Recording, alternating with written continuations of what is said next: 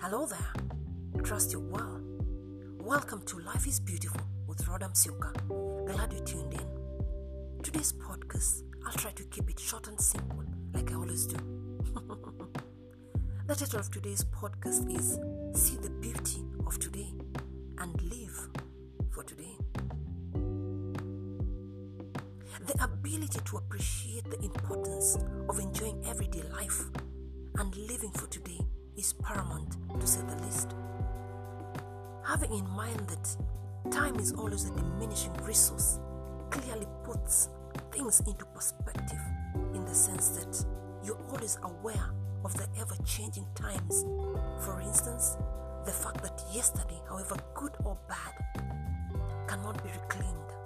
It's gone for good. All we are left with are memories and lessons and tomorrow is not guaranteed. Only God knows our tomorrow.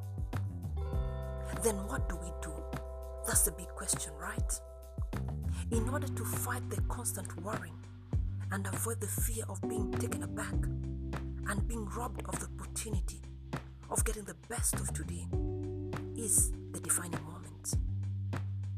In order to get a feel of the importance of living for today, I summarized the above as follows. Are you ready? I bet you are.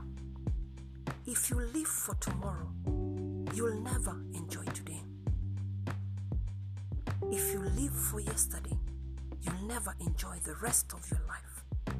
Therefore, purpose to live today, to enjoy your life, because living for today gives birth to our tomorrow, and our tomorrow gives birth to our future. I repeat, if you live for tomorrow, you'll never enjoy today. If you live for yesterday, you'll never enjoy the rest of your life.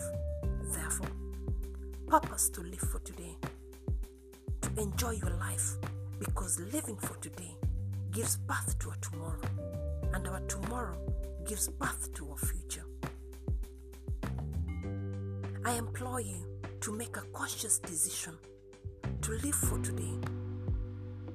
May God Almighty grant us the strength and wisdom to learn to live for today and appreciate all that today has to offer, be they blessings or challenges, COVID notwithstanding.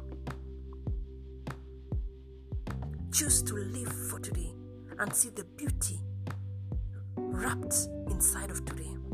Today is the day, and now is the moment. Live for today. Until next time, kindly keep it Life is Beautiful with Rhoda Mweni. Share your thoughts with me.